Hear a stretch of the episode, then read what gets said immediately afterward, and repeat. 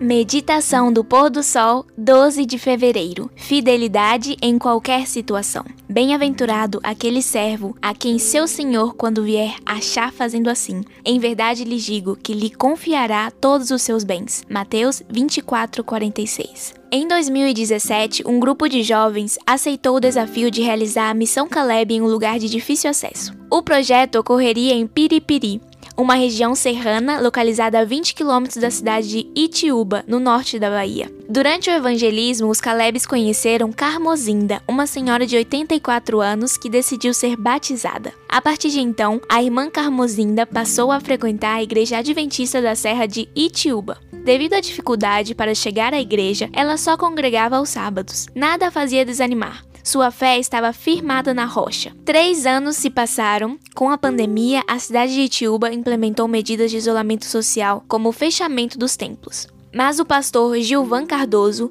não se intimidou diante daquela realidade. Ele continuou realizando suas tarefas e seguindo todas as medidas de segurança. Foi visitar as famílias da igreja da Serra de Itiúba. Durante as visitas, alguns irmãos pediram que ele visitasse a irmã Carmozinda. Prontamente, o pastor Gilvan atendeu ao convite. A irmã Carmozinda ficou surpresa com a chegada dos irmãos à sua casa e os recebeu com muita alegria. Enquanto o pastor e os irmãos conversavam do lado de fora, a irmã entrou em casa e voltou até onde eles estavam. De repente, todos foram surpreendidos quando ela levantou a touca que usava por causa do frio, tirou uma quantia em dinheiro e disse: "Como vocês não puderam vir aqui antes, eu separei e guardei o meu dízimo, aqui está."